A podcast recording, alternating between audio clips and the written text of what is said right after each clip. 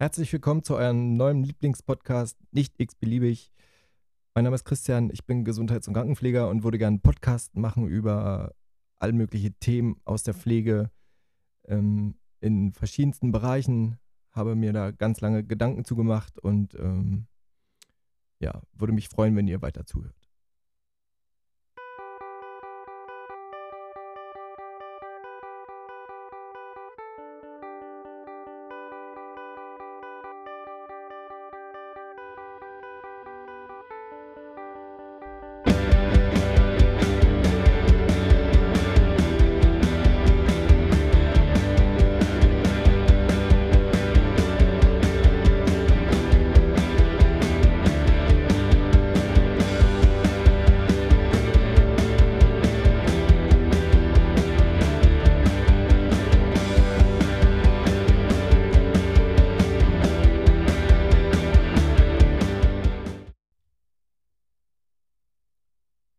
Folge geht es darum, wie ich überhaupt in der Pflege gelandet bin. Das war eine relativ lustige Geschichte, ähm, weil ich habe nach der klassischen 10. Klasse eine Ausbildung äh, in einem handwerklichen Beruf gemacht, äh, bin da dafür in die große Stadt gezogen. Also ich komme eher vom, aus dem ländlichen Bereich, bin in die nächstgrößere Stadt gezogen und äh, habe dann eine handwerkliche Ausbildung gemacht über drei Jahre. Das Ganze war so bis Ende der 90er Jahre. Und äh, plötzlich gab es Post vom Kreiswehrersatzamt. Dieses Kreiswehrersatzamt äh, hat, glaube alle Jugendlichen zwischen, zwischen 18 und 23 Jahren äh, angeschrieben, äh, nach einem relativ, also wirklich relativ wirren äh, Anschreibeprozess. Äh, einige haben, also einige meiner Berufsschulklasse haben ein Schreiben bekommen, andere nicht.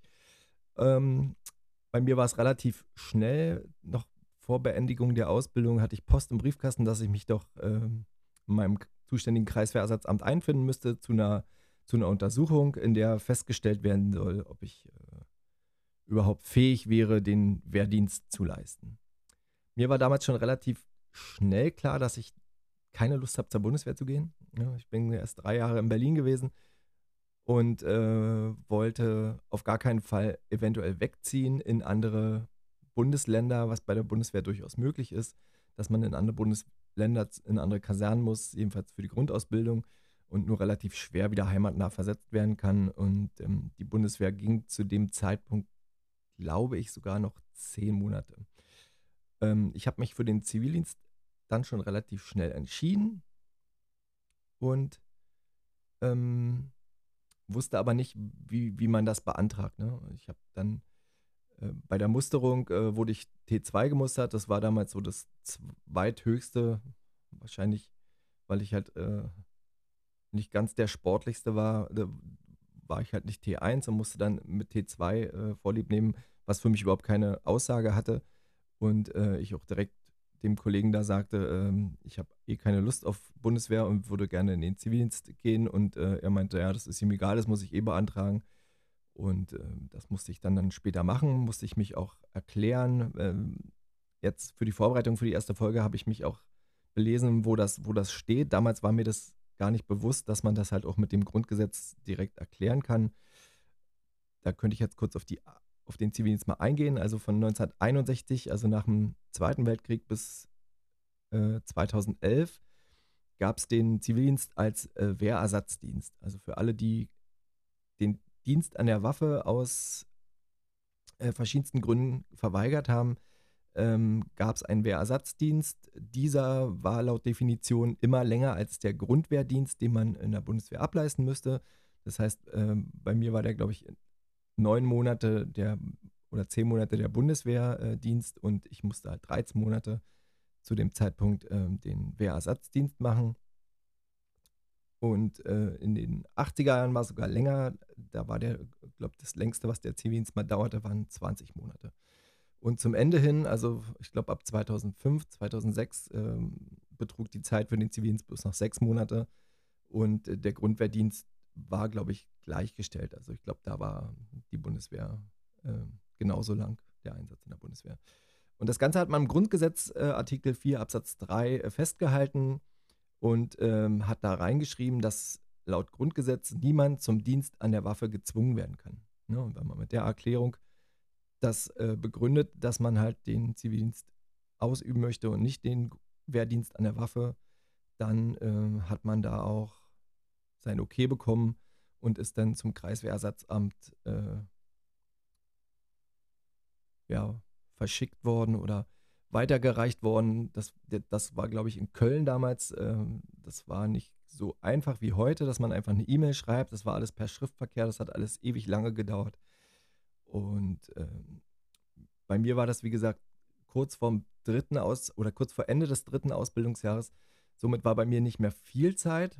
Dach, also ich dachte, dass viel Zeit ist, ne? Ausbildung zu Ende, erstmal arbeiten, ein bisschen Geld verdienen.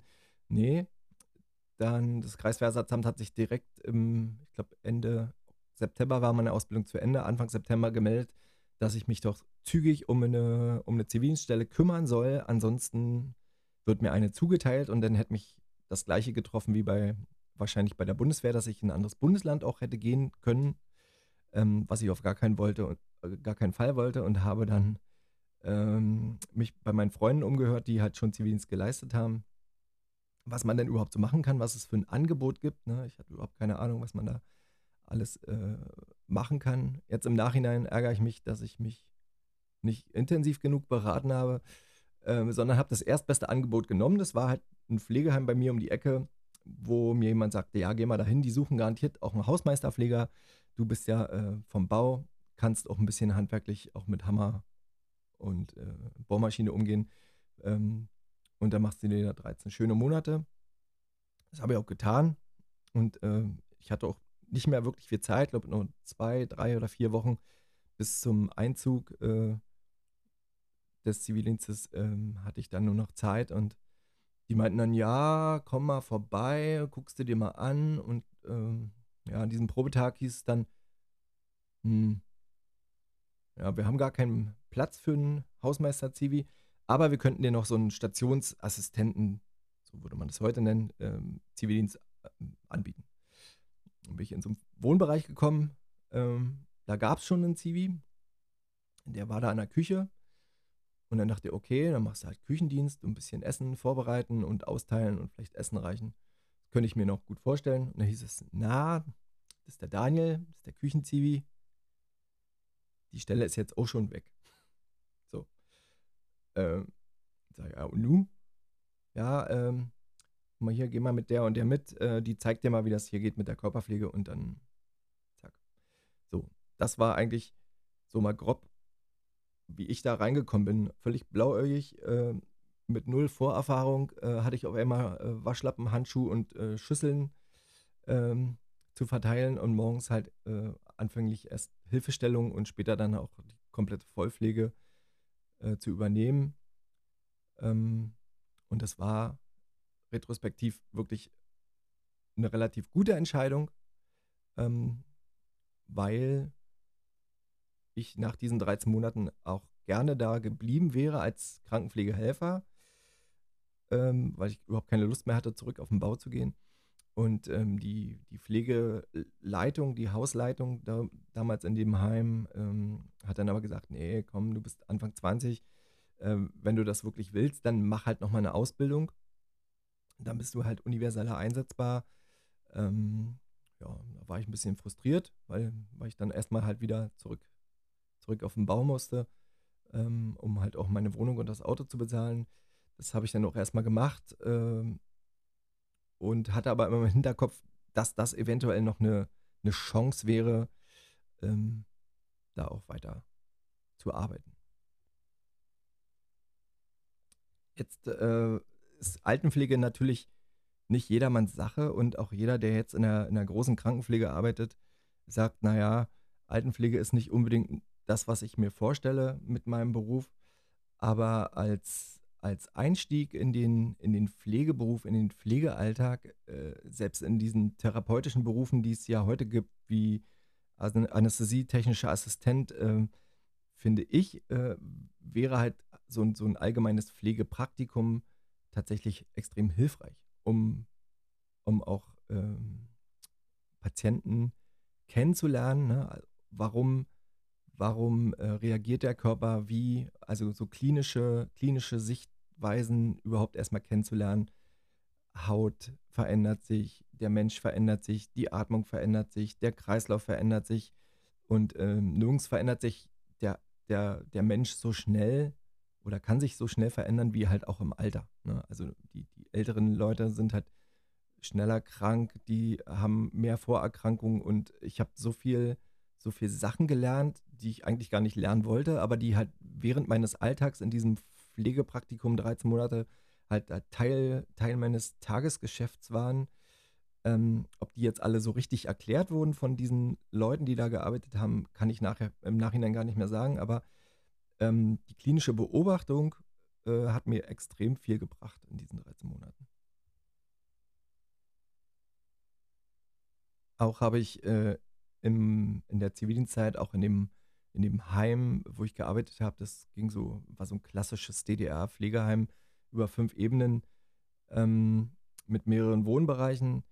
Äh, viele Zivildienstleistende im Haus gehabt, die da gearbeitet haben. Ich glaube, jede, jede Ebene hatte so ein bis zwei Zivildienstleistende plus den Hausmeister-Zivi, den ich sehr beneidet habe für seinen Job. Jedenfalls zu Anfang. Ähm, und so sah es halt, glaube ich, in der ganzen Republik aus. Ja? Also im Nachhinein habe ich dann halt auch noch viele alte Schulfreunde so auf, auf äh, Klassentreffen getroffen. Die hatten halt auch total krass coole Zivildienstjobs gehabt. Ne? Also gab es welche, die halt irgendwie im, im, Krankenhaus gearbeitet haben, welche, die einen Rettungssanitäter gemacht haben und RTW gefahren sind, ähm, schon zu der damaligen Zeit. Einige waren ähm, in irgendwelchen Ferienhortgeschichten, also so, so Ferienbetreuung ähm, an der Ostsee, sind dafür extra an die Ostsee, Ostsee gezogen. Das war ja sowas, was, was ich überhaupt nicht wollte. Äh, Im Nachhinein aber äh, schade fand, dass, dass ich mir so ein Angebot nicht geholt habe. Aber meine 13 Monate waren halt auch schön und ähm, der Zivildienst in Deutschland hatte im Schnitt bis zu 130.000 Zivildienstleister. Ja, da sind noch nicht die, die meistens Mädels gewesen, die halt auch äh, freiwilliges soziales Jahr, das war so das Pendant dazu, was aber freiwillig war. Der Wehrdienst war ja verpflichtend oder der, der Wehrersatzdienst war verpflichtend, aber der, das FSJ war halt freiwillig, wie der Name schon sagt. Ähm, da gab es halt auch nochmal eine Zahl dazu und da war bei uns auch, glaube ich, in jedem Wohnbereich auch noch ähm, eine FSJlerin gewesen, die halt ähnlich funktional gearbeitet hat wie wir. Und in der heutigen Zeit, also ohne was vorwegzunehmen, ich arbeite mittlerweile im Krankenhaus und bin auch äh, ausgebildet, aber in der heutigen Zeit fehlt das. Ne? Also 130.000 Zivildienstleistende äh, auf die Republik verteilt ist schon eine ganze Menge. Die werden nicht äh, durch die heutigen Freiwilligendienste wie Bundesfreiwilligendienst oder FSJ äh, wettgemacht. Ne? Ich glaube, da gibt es eine limitierte Stellenzahl. Ich möchte sagen, irgendwas um die 30.000 Plätze, ähm, die ja immer voll sind für jedes Jahr, aber bei weitem nicht das ersetzen, was Zivildienstleistende und FSJ da in den 80er und 90ern und Anfang der Nullerjahre ähm, ersetzt und geholfen haben in den Pflegeheimen. Kleine Bemerkung am Rande, der Zivildienst wurde zum 1. Juli 2011 ausgesetzt. Das bedeutet nicht, wie ich ursprünglich dachte, dass der Zivildienst komplett abgeschafft wurde und auch der Wehrdienst komplett abgeschafft wurde, sondern man hat einfach, ähm, ähm, um das Grundgesetz nicht zu ändern, diesen Passus, der im Grundgesetz steht, dass Männer ab dem 18. Lebensjahr verpflichtet werden können, einfach ausgesetzt und sagt, okay, können heißt nicht müssen, also machen wir es nicht, sondern ähm, nehmen halt Freiwillige, die kommen und gern zur Bundeswehr möchten, äh, nehmen wir gerne auf, so bei, solange sie passen und auch in unserem äh, Rahmen reingehören und äh, haben das alles auf, auf eine geringere Anzahl an, an Mitgliedern in der Bundeswehr beschränkt. Dadurch massive Kosten gespart und ähm, setzen halt auf Freiwilligkeit. Und solange die ihre Stellen daraus besetzt bekommen in der Bundeswehr, wird das auch so bleiben. Kann aber natürlich, wenn ich das jetzt so lese und so interpretiere, dann halt auch äh, jederzeit wieder geändert werden. Ne? Also da gab es ja in den letzten Wochen und Monaten auch mal die Diskussion, dass äh, der Zivildienst wieder eingeführt werden soll und der Freiwilligendienst halt nicht ganz so freiwillig, sondern eher verpflichtend für die Jugendlichen sein soll. Das ist natürlich nicht der richtige Weg, irgendwas jetzt zu verpflichten, wenn man das halt gesetzlich nicht festlegt. Ne? Wenn man die Wehrpflicht wieder einführt, dann muss man natürlich auch den Zivildienst eigentlich wieder mit einführen. Aber solange die Wehrpflicht halt nicht eingeführt ist ähm, oder wieder angeschaltet wurde sozusagen, ähm, dann kann man halt auch den Zivildienst nicht mono wieder laufen lassen. So, also vier Jahre nach meinem Zivildienstende ähm, habe ich dann immer noch auf dem Bau gearbeitet. Immer mal wieder mit Unterbrechungen zu der damaligen Zeit. Also Anfang der, der Nullerjahre war es halt so, dass zum, zum Jahresende bzw. Jahresanfang das so war, dass meistens durch die Witterung ähm, der oder fast jeder Beruf auf dem Bau so war, dass die Leute in die Arbeitslosigkeit geschickt wurden. Das ging auch relativ zügig, nicht so wie heute. Damals hat man gesagt, okay, der Chef sagt zu dir, ich habe keine Arbeit mehr, kannst ab morgen zu Hause bleiben. Dann hat er dich gekündigt und du bist nach Hause gegangen und äh, nächsten Tag zum Arbeitsamt und hast vier Wochen später dein Geld gehabt, immer mit einer gewissen Latenz drin, äh, was halt nicht so schön war. Und äh, ab April ging das alles wieder bergauf, er hat dich wieder eingestellt oder man hat sich halt woanders was gesucht. Äh, das habe ich halt vier Jahre gemacht. Das hat mich tierisch genervt. Das war halt super anstrengend und ähm, klar war es schön, halt auch mal längere Zeit zu Hause zu sein, aber ähm, Arbeitslosengeld war halt auch nicht wirklich viel. Das waren irgendwas knapp über 60 Prozent meines normalen Gehaltes. Ähm, und mich hat das halt genervt. Jeden, jedes Jahr aufs Neue, drei Monate zu Hause. Ähm, dafür habe ich diesen Beruf damals nicht gelernt und ähm, habe dann überlegt, was kann ich denn tun, um das eventuell zu ändern. Und bin relativ schnell halt auf meinen Zivildienst zurückzukommen, zurückgekommen und habe dann ähm, mich in Krankenhäusern beworben. Also ich hatte dann halt nicht vor, in die klassische Altenpflegeausbildung zu gehen. Die war zu dem Zeitpunkt noch äh, als, als Ausbildung ähm, eine bezahlte, also eine nicht bezahlte, sondern ich hätte die selber bezahlen müssen, was ich natürlich nicht eingesehen habe, sondern wollte ähm, auch bezahlt werden dafür, dass ich eine Ausbildung mache in der Pflege und habe mich in, ich glaube, den größten zehn Krankenhäusern Berlins beworben um Ausbildungsplatz. Ähm, und ich war zu dem Zeitpunkt, das war 2003, 25 Jahre und es war schon sehr alt. Also da ist mir in den ersten Häusern, sind mir Absagen entgegengekommen. Ich hatte in Summe drei Vorstellungsgespräche, drei von zehn und einen Einstellungstest äh, in einem großen städtischen Unternehmen und später, glaube ich, noch in der, in der Charité ähm, was damals noch nicht Charité war. Also Benjamin Franklin war damals auch noch städtisches. Da hatte ich noch einen Vorstellungstest. Das war auch alles ganz gut, ähm, war dann trotzdem mit Wartelisten und Absagen alles ähm, nicht ganz so schön. Und ich weiß nicht, wie das heute ist. Ich glaube, heute sind das bei weitem nicht so viele Bewerber, aber damals bei meinem letzten Bewerbungsgespräch waren auf 30 Bewerbungsplätze über 900 Bewerber, die alle gleichzeitig zum Vorstellungsgespräch und Vorstellungstest eingeladen wurden. Das heißt, es war in Berlin Buch, damals äh, privat, damals aber noch nicht Fresenius, sondern aber schon Helios. Ähm, sind dann 900 Leute, ich glaube, war schon über zwei Tage verteilt, aber 900 Leute an zwei Tagen in dieses Krankenhaus gestürmt und äh, sollten dort einen Einstellungstest und später noch ein Einstellungsgespräch erhalten. Das Ganze war taktisch äh, getimed. Äh, jeder hat irgendwie so 15 bis 20 Minuten. Und ähm, ich bin mit dem Auto dahin gefahren, da weiß ich noch wie heute, und bin als erstes erstmal eine Stunde zu spät gekommen, weil ich dieses Gebäude nicht gefunden habe, weil ich keinen Parkplatz gefunden habe und weil einfach das Hölle voll war und ich dachte, die stehen alle an und alle standen aber nicht an und keiner wusste, wo es wirklich lang geht. Ähm, die Kulanz war aber so hoch, dass ich dann halt trotzdem später rangekommen bin mit meinem Test und das auch alles erfolgreich ähm, absolviert habe und äh, mir eine von diesen begehrten Stellen auch zugesagt war. Ich tatsächlich in der Klasse, in der ich dann war, mit 25 Jahren der Älteste. Alle anderen waren ja 18 bis maximal 20. Ähm, wenige mit Abitur, die meisten halt nach der 10. Klasse und hatten halt vor, eine klassische Pflegeausbildung zu beginnen. Ja, so blauäugig, wie ich in diese Vorstellungsgespräche auch reingegangen bin, ohne jegliche Vorerfahrung, ähm, was so die große Krankenpflege angeht, ne, Aufbau eines Krankenhauszimmers, war da so eine Frage gewesen. Ja, ich habe halt auch schon mal Verwandtschaft Besuch gehabt äh, in den 90ern im Krankenhaus, aber ich habe mir da natürlich nicht das, das Zeug angeguckt, was da so im Zimmer rumsteht und hatte, hatte halt wirklich nur meine mein Basis, Basiskenntnis aus der, Pfle aus, der, aus der Altenpflege, aus dem Pflegeheim vom Zivildienst und ähm, bin dann halt in diese Gespräche gegangen und habe, glaube ich, äh, einfach Riesenglück gehabt, dass ich da auch noch eine dieser Stellen ergattern konnte.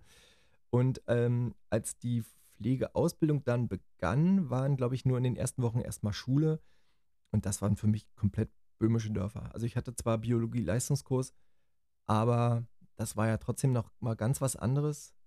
Ähm, Aufbau der Zelle, kann ich mich erinnern, war so das erste Highlight, wo ich mich wirklich mal hinsetzen musste zu Hause und mir ähm, Sachen angucken musste, habe mir Bücher gekauft, ähm, um Sachen auswendig zu lernen und also das war es in, in, erster Linie, Sachen auswendig lernen und später dann aber auch ähm, Sachen halt verknüpfen zu können. Ne? Also den, den, Körper, den Kreislauf, was funktioniert, wie, wie kann man was steuern und als dann die Medikamente noch dazu kamen, ähm, welches Medikament kann was noch steuern. Das waren äh, schon wirklich äh, herausfordernde äh, Veränderungen in meinem Leben, die ich dann da meistern musste in den drei Jahren.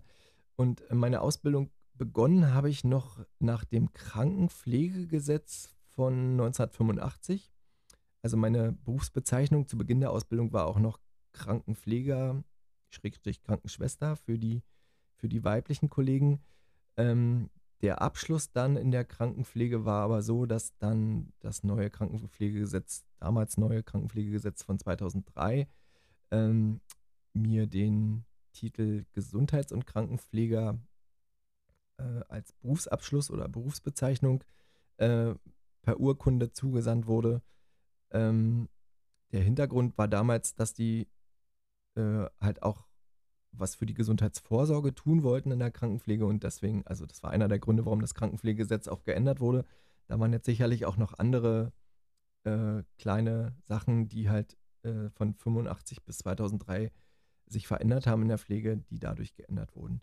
Ähm, ja, also das war ein bisschen verwirrend für uns, weil wir halt als äh, Krankenpfleger oder Krankenschwester angefangen haben zu lernen und äh, später halt äh, mit einem anderen Titel abgeschlossen haben. Aber nichtsdestotrotz ähm, kam ja da immer noch äh, Krankenpflege sozusagen mit in den Begriff hinein. Ähm, Im Jahr 2020 hat man das Ganze nochmal geändert und hat das Krankenpflegegesetz äh, schon nicht mehr Krankenpflegegesetz, sondern Pflegeberufegesetz genannt ähm, und hat die Berufsbezeichnung insofern geändert, dass man dann Pflegefachmann, Pflegefachfrau ist, wenn man fertig ist. Ich finde, das ist noch unspezifischer als vorher, weil wenn man mal durch die Krankenhaus- und Pflegeheimlandschaft ähm, von, also nur von Berlin, das ist halt da, wo ich mich auskenne, äh, so geht, ähm, werden da mit vielen Titeln äh, um sich geworfen, gerade auch was in der, in der, in der äh, Altenpflege oder äh, Hauskrankenpflege. Da gibt es halt viele Berufstitel, die es so in der Regel gar nicht gibt. Ne? Und äh, Pflegefachmann und Pflegefachfrau ähnelt dem immer so ein bisschen. Der Hintergrund da ist, dass man die, die Pflege halt äh, oder die Pflegeausbildung vereinfachen oder zusammenführen wollte und macht zwei gemeinsame Jahre, in denen alle Auszubildenden, egal in welcher Sparte, also egal ob aus äh, Altenpflege, Krankenpflege oder Kinderkrankenpflege, zwei Jahre die gleiche Ausbildung genießen und nach dem zweiten Jahr sich sozusagen spezialisieren können. Ähm, also die gener generalistische Ausbildung äh, beginnt dann ab, ab dem dritten Ausbildungsjahr, äh, wo der Auszubildende dann sagen kann, nein, ich äh, sehe mich aber eher in der Altenpflege, also mache ich eine Altenpflege-Spezialisierung oder eine Kinderkrankenpflege oder die große Krankenpflege. Da gibt es so ein paar Sachen, die in meinen Augen nicht ganz stimmig sind und nicht ganz gut passen und für die Auszubildenden auch verwirrend sind, weil ein, ein Beispiel wäre, der Auszubildende muss im Vorfeld sich eigentlich klar sein, weil er macht ja eine Ausbildung bei einem bestimmten Träger, also bei einem Pflegeheim. Also kann er beim Pflegeheim nur an eine Pflegefachschule für Altenpflege gehen, weil das Pflegeheim damit halt eine Kooperation geschlossen hat und kann dann seine Spezialisierung sowieso nur in der Altenpflege machen. Genauso in der großen Krankenpflege, wer bei einem Krankenhaus lernt ähm, und da die äh, Pflegeausbildung beginnt, zum Pflegefachmann, Pflegefachfrau, äh, wird auch dort, weil das Krankenhaus nur mit einem Schulträger sozusagen einen Vertrag hat, dann auch die Ausbildung zur Pflegefachmann, Pflegefachfrau für die Gesundheits- und Krankenpflege machen. Ähm, da verstehe ich nicht ganz, warum man das halt ähm, so schwierig macht und den Leuten das halt irgendwie vereinheitlicht verkauft und sagt, ja, ihr habt eine äh, ganzheitliche Ausbildung und das ist halt eigentlich überhaupt nicht so. Ne? Also im Endeffekt, der Schulalltag ähm, sieht da eher anders aus. Also wenn man die Auszubildenden heute mal fragt, wie sieht euer Schulalltag aus, äh, sagen die ganz klar, da ist ganz viel Online-Unterricht jetzt durch Corona. Vorher aber auch schon viel äh, selbstbestimmtes, selbstorientiertes Lernen ähm, und Lernen nach Kompetenzen, was in keinster Weise damit was zu tun hat, wie ich die Krankenpflegeausbildung genossen habe. Ne? Also um mal kurz einen, einen Rückschwenk zu meiner Ausbildung zu machen. Wir haben ein Thema genommen, nehmen wir mal das Beispiel Blutdruck. Wir haben den Blutdruck äh, besprochen. Wir haben über die Blutdruckmessung gesprochen und haben äh, gleichzeitig besprochen, was äh, beeinflusst den Blutdruck, wo wird der Blutdruck, wo entsteht der Blutdruck, was macht das Herz, wie sehen die Gefäße aus. Man hat das dann alles als, als Ganzes äh, besprochen und nicht halt nur über die einzelne, ähm, einzelne Sache. Also das ist mir letztens ähm, in der Praxis aufgefallen, dass die Auszubildenden, die ich da betreut habe zu dem Zeitpunkt, ähm, den Blutdruck, also die Vitalzeichen, Blutdruck konnten sie, ne, auch die, die äh, Grenzwerte des Blutdrucks konnten sie beschreiben, hatten aber keine Ahnung, wo der herkommt. Was macht der Blutdruck? Ne? Also in welcher Form hat das Herz Einfluss auf den Blutdruck? Oder hat das Herz überhaupt Einfluss auf den Blutdruck? Ähm, da frage ich mich, wo ist denn da dann ähm, der Hintergrund in der Schule und wie, wie äh, lernt man heutzutage in der Schule? Oder lernen die das überhaupt äh, zusammenhängt oder verwirrt das die ganzen Auszubildenden komplett? Bis Ende 2025 soll geprüft werden, ähm, ob ein Bedarf äh, für die gesonderte Berufsabschlüsse in diesen Bereichen überhaupt zählt, also ob ein Bedarf für Altenpflege, Kinderkrankenpflege äh, besteht oder ob man das dann generell alles in, einen, in eine Ausbildung packen soll. Ähm, und da bin ich mal gespannt. Das sind ja immer noch äh, fast, fast drei Jahre, ähm, wie sich das dann gestaltet und wie, inwieweit sich das äh, Berufs, wie hieß es nicht, Berufspflegegesetz äh, sich da auch noch verändern wird. Ähm, ich habe mal ein bisschen aufgeschrieben, was so die Vor- und Nachteile der Ausbildung sind, also der neuen Ausbildungsform. Ähm, als, als größter Vorteil ist auf jeden Fall, dass keine Schulgeldzahlung äh, mehr ist äh, zu benennen, weil die, die Auszubildenden in der Altenpflege vorher ihre Ausbildung halt wirklich bezahlen mussten und teilweise ihre Praktikas halt auch unentgeltlich, das Ganze irgendwie staatlich subventioniert schon, aber ähm, halt auch mit einer Menge finanziellen Aufwand betrieben wurde. Ähm, dann angemessene Bezahlung. Da kann ich nur ganz klar sagen, ähm, das ist schon wirklich mehr als das Doppelte von dem, was ich 2003 während der Ausbildung bekommen habe. Und ähm, mittlerweile sind wir, glaube ich, schon im fast vierstelligen Bruttobereich. Das war zu meiner Zeit überhaupt nicht dran zu denken. Ja, ne? also die Pflegeschulen sollten eigentlich auch eine bessere Ausstattung haben, zumindest die, die etwas neueren Pflegeschulen ähm, natürlich werden ja mittlerweile so viele Auszubildende durchgeschleust durch die Schulen, also immer noch nicht genug, aber trotzdem sehr viele und der Abrieb gerade an den Unterrichtsmaterialien äh, für die praktischen Sachen in den Schulen, der ist halt schon recht hoch und ähm, so eine, nehmen wir mal nur das Beispiel, also so einer, so einer Reha-Puppe oder generell einer Puppe, an der man irgendwas üben kann, ähm, da ist halt auch die Zeit begrenzt, ähm, an der was geübt werden kann, weil die irgendwann halt auch durch den Abrieb einfach fertig ist. Ne? Und die Pflegeschulen sich das dann nicht irgendwie alle zwei Jahre leisten können, dann eine neue Puppe hinzusetzen und ähm, man das dann halt irgendwie an völlig abgewetzten Sachen machen muss. Deswegen würde ich das mit der Ausstattung schon irgendwie in Klammern setzen. Ähm, man hat auch beschlossen, dass in dem neuen Pflegegesetz die gezielte Praxisanleitung verpflichtend ist für alle Auszubildenden und für den Ausbilder vor allem. Das heißt, die Häuser müssen, also der Arbeitgeber muss äh, faktisch eine, eine gezielte Praxisanleitung anbieten, das in einem prozentuellen Rahmen ähm, und das äh, wird halt auch kontrolliert, sagt man. Ne? Also in Berlin ist das so, dass das Landesamt für Gesundheit, glaube ich, überhaupt gar keine Leute hat, das in irgendeiner Art und Weise zu kontrollieren. Die werden halt die Stempel und die Zettel durchzählen, aber ob das irgendwie gemacht wurde, ähm, das kann man im Nachhinein gar nicht mehr nachvollziehen. Ne? Also die Schüler sind natürlich gefordert, ähm, das auch äh, sich einzufordern sozusagen von, vom Arbeitgeber. Aber äh, nicht jeder Arbeitgeber kann das halt auch stemmen. Also das, das weiß, glaube ich, jeder in der, in, der, in der Praxis. Es ist einfach so, dass wir jeden Tag komplett unterbesetzt arbeiten müssen und dann noch eine gezielte Praxisanleitung irgendwo einzuschieben, neben der normalen Arbeit oder uns äh, freizuschaufeln für eine gezielte Praxisanleitung, ist re recht schwierig. Ähm, Finde ich aber als Tool extrem wichtig für die Auszubildenden, also eine gezielte Praxisanleitung, um denen halt auch Sachen an die Hand zu geben und ähm, aber auch eine, eine, Ausarbeitung von irgendwas kann halt auch eine gezielte Praxisanleitung sein. Also man kann dem Auszubildenden halt auch eine Aufgabe geben, die er mal ausarbeitet ne, und wir die halt nur kontrollieren. Also das wäre halt auch was. So, und die, die Auswahlmöglichkeit, ob man dann in welche Richtung man sich spezialisiert, ist schon auch eigentlich ein Vorteil, obwohl, glaube ich, jedem eigentlich zu Beginn der Ausbildung schon bewusst sein sollte, in welche Richtung seine Ausbildung schon gehen soll. Das war halt früher auch so und ich finde es eigentlich gar nicht schlimm, weil man halt schon zu Beginn der Ausbildung weiß, okay, ich sehe mich halt überhaupt nicht ähm, in der großen Krankenpflege, ich sehe mich eher in der Kinderkrankenpflege oder ich sehe mich eher in der Altenpflege.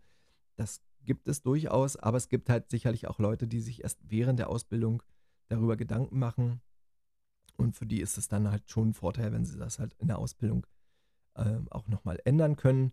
Obwohl, wie ich vorhin schon meinte, dass das extrem schwierig ist, das dann mit dem Träger hinzubekommen, dass der Träger sagt, ja klar, kein Problem, wechselst du halt die Schule, habe ich jetzt erstmal einen Haufen Geld für dich bezahlt, aber machen wir schon irgendwie. Die Träger wird man wohl relativ selten finden. Ähm, zu den Nachteilen äh, zur Ausbildung und äh, das betrifft, glaube ich, jede Berufsausbildung, nicht nur die Ausbildung in der Pflege, ähm, ist halt ein absoluter Lehrermangel. Also ich habe halt auch mit anderen Auszubildenden zu tun aus anderen Berufssparten. Ähm, und das ist da gang und gäbe, dass da halt jede, jede Schule, nicht nur jede Schule, Grundschule oder Sekundarstufe oder Gymnasium, sondern auch jede Berufsschule ähm, so einen krassen Lehrermangel hat, dass die halt wirklich extrem am Limit sind. Ne? Und das spürt halt auch jeder Auszubildende, dass halt verschiedene Themen teilweise nicht richtig oder nur teilweise angesprochen werden können. Und ähm, die Statements, die ich mir jetzt von Auszubildenden aus der jetzigen großen Krankenpflege eingeholt habe, ist halt so, dass die halt sagen, okay, die drei Ausbildungen, die wir jetzt in, in eine Berufsausbildung reinquetschen mit allen Themen, das passt halt nicht. Also das ist halt zu viel Inhalt für zu wenig Ausbildungszeit und dadurch wird halt jedes Thema nur ganz kurz angerissen und wenn ich mit den drei Jahren fertig bin, habe ich eigentlich von nichts eine Ahnung. Also ich habe von vieles eine Ahnung, aber immer nur ein kleines bisschen. Und die eigentliche, wirkliche Ausbildung und das eigentliche berufliche Erfahren äh, fängt dann halt wirklich erst mit Ende der Ausbildung an und mit dem praktischen Einsatz in dem jeweiligen Bereich, in dem man dann arbeiten möchte. So, ich fasse jetzt nochmal ganz kurz zusammen die Pro und Kontras einer Ausbildung in der, in der Pflege. Also nicht nur jetzt im Moment, sondern auch schon in den letzten Jahren, also auch schon zu Beginn meiner Ausbildung, wurde immer gesagt, der demografische Wandel entwickelt sich so sehr in die Richtung, dass die Jungen immer weniger und die Alten immer älter werden. Ähm, das äh, sieht folgendermaßen aus, dass die 20-Jährigen bis 2060 ähm, oder der Anteil der 20-Jährigen bis 2060 von 18,2 auf 15,7 Prozent schrumpfen wird äh, prognostisch und die über 60-Jährigen steigen auf um 13 Prozent. Ja, also das ist recht, recht viel und ähm, man sieht das jetzt auch schon in den Belegungen im Krankenhaus. Der Altersdurchschnitt äh, ist enorm weit oben. Ähm, die Pflegeheime äh, haben gar nicht mehr genug Kapazitäten, Leute aufzunehmen, weil halt nicht genug Pflegeheime da sind, weil halt nicht genug Pflegekräfte da sind, um überhaupt die jetzt schon in Pflegeheimen befindlichen Bewohner äh, zu versorgen. Ähm, deswegen ist ein Pro dann leider halt der sichere Arbeitsplatz. Das ähm, ist halt so und das macht die Qualität tatsächlich in der Pflege nicht wirklich besser, wenn man halt äh, sich einfach überall bewerben kann. Ne? Also kurzer Rückblick, mein Ende der Ausbildung war 2006. Ich habe ähm, ein halbes Jahr vor Beendigung der Ausbildung zehn Bewerbungen verschickt an große Krankenhäuser in Berlin ähm, und habe nicht eine Antwort bekommen. Also weder eine Absage noch nicht mal eine Antwort.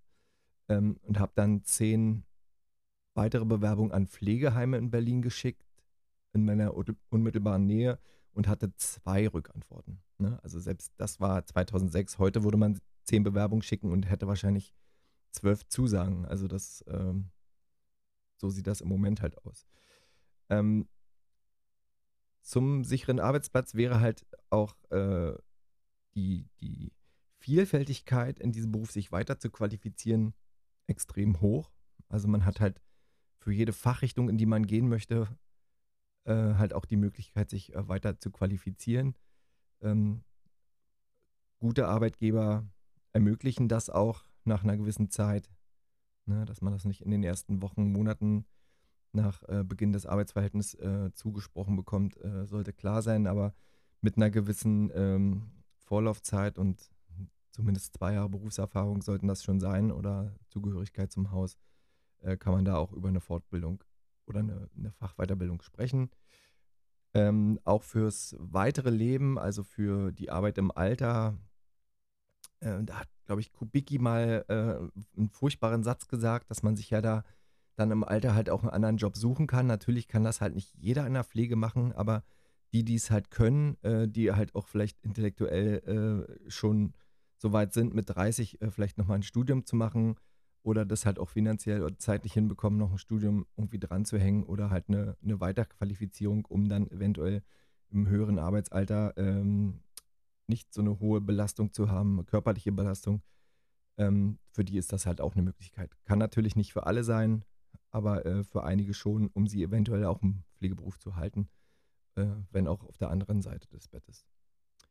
Dann äh, hat man eine sehr, sehr enge Zusammenarbeit mit, mit vielen verschiedenen anderen Menschen, also nicht nur anderen Patienten, sondern auch anderen äh, Arbeitsgruppen, äh, Therapeuten und äh, halt auch Ärzte. Man hat halt eine ordentliche, ein ordentliches Maß an Empathie und Kommunikation, das kommt halt auch direkt in diesem Pflegeberuf zur Geltung und würde sich direkt auch an meinen äh, Kontra halt anschließen, weil man halt nämlich so Berührungsängste und auch Ängste vor Nähe und Emotionen, also körperliche Nähe und, äh, und Emotionen hat, dann äh, sollte man schon überlegen, ob der Beruf wirklich was für einen ist. Deswegen würde ich halt auch immer empfehlen, vorher halt zumindest ein Pflegepraktikum, ähm, freiwilliges soziales Jahr oder halt auch im Bundesfreiwilligendienst ähm, zu absolvieren, um erstmal zu sehen, ob das überhaupt äh, was für eine ist. Ne? Also eine Pflegeausbildung einfach so aus dem Blauen heraus zu beginnen, wäre halt schade für alle Beteiligten. Das wäre für denjenigen, der die Ausbildung beginnt, äh, wird das eine schwierige Zeit, wenn er dann überhaupt merkt, dass er keinen Spaß dran hat. Äh, für alle anderen Beteiligten ist das ein äh, hoher Aufwand. Ähm, diese Ausbildung zu beantragen und äh, die Ausbildung zu starten. Die Leute, die, die einen äh, anlernen und einleiten, ähm, geben eine Menge Energie, um, um dann nach äh, wenigen Wochen zu merken, nee, das war jetzt doch nichts für mich. Ähm, physische und psychische Belastung ist richtig hoch. Ja, also das war auch eine Sache, die mir, die mir so gar nicht bewusst war zu Beginn der Ausbildung. Ich wollte einfach nur was anderes machen und äh, mit zunehmendem äh, Alter und mit zunehmender Erfahrung in dem Beruf verändert sich das Ganze auch nochmal. Also es gibt halt auch, wie glaube ich in jedem Beruf, auch verschiedenste Charaktere in, in Krankenhäusern und in Pflegeheimen. Und ähm, jeder geht halt auch mit diesen physischen und psychischen Belastungen anders um. Ähm, jeder muss für sich da auch eine eigene Strategie entwickeln, wie er das vielleicht kompensieren kann. Und ähm, darüber möchte ich halt auch in den nächsten Folgen eventuell mit euch sprechen. Ein weiteres Kontra ist äh, natürlich auch noch die sch relativ schlechte Bezahlung. Ähm, da gibt es halt auch äh, auf dem kompletten Bundesgebiet ein Riesenunterschied. Also in den Ballungsgebieten, in den größeren, äh, in den größeren Städten wird es schon so sein, dass da auch die Bezahlung angemessen sein kann. Ja, also nehmen wir mal Beispiel äh, München, äh, vielleicht auch Berlin. Äh, nichtsdestotrotz entwickelt sich das ja im, im Moment äh, im ganzen Gebiet so, dass die Wohnräume immer teurer werden, dass die Nebenkosten immer teurer werden und die Löhne halt nicht mal ansatzweise ähm, so steigen, dass wir das irgendwie kompensieren können. Ähm, und kleinere Träger, kleinere Krankenhäuser bei weitem nicht das bezahlen, was man in großen städtischen oder in großstädtischen Krankenhäusern auch verdienen kann. Ähm, und auch da kann ich nur appellieren, dass jeder sich dann nicht unter, unter seinem Wert verkaufen sollte. Ne, das Thema Leasing ist äh, auch ein riesengroßes Thema. Ich will nicht sagen Problem, aber riesengroßes Thema. Auch da würde ich gerne mal eine Folge dazu machen, äh, um da vielleicht mal das Leasing halt so ein bisschen zu beleuchten und zu durchleuchten, um mal vielleicht einen kleinen Eindruck zu bekommen, was das überhaupt bedeutet, in der Pflege zu leasen. So, das soll es jetzt erstmal gewesen sein mit der ersten Folge, nicht x-beliebig. Ich würde mich freuen, wenn ihr die Folge mit 5 Sternen bewertet, wenn sie euch gefallen hat. Wenn sie euch nicht gefallen hat, könnt ihr sie gerne auch mit 5 Sternen bewerten. Wenn ihr Anregungen habt für nächste Folgen, wenn ihr Lust auf ein Interview habt, äh, könnt ihr mich gerne anschreiben über die üblichen Kanäle Instagram, Instagram Twitter oder auch unter äh, nichtxbeliebig at gmail.com. Ähm, ich würde die Folge immer gerne mit einer musikalischen Untermalung beenden und äh, dank des tollen Tools, mit dem ich hier aufnehme, ähm, ist das auch möglich. Und äh, wenn ihr Lust und Zeit habt, hört euch das Lied zum Ende auch noch an. Bis zum nächsten Mal, euer Christian.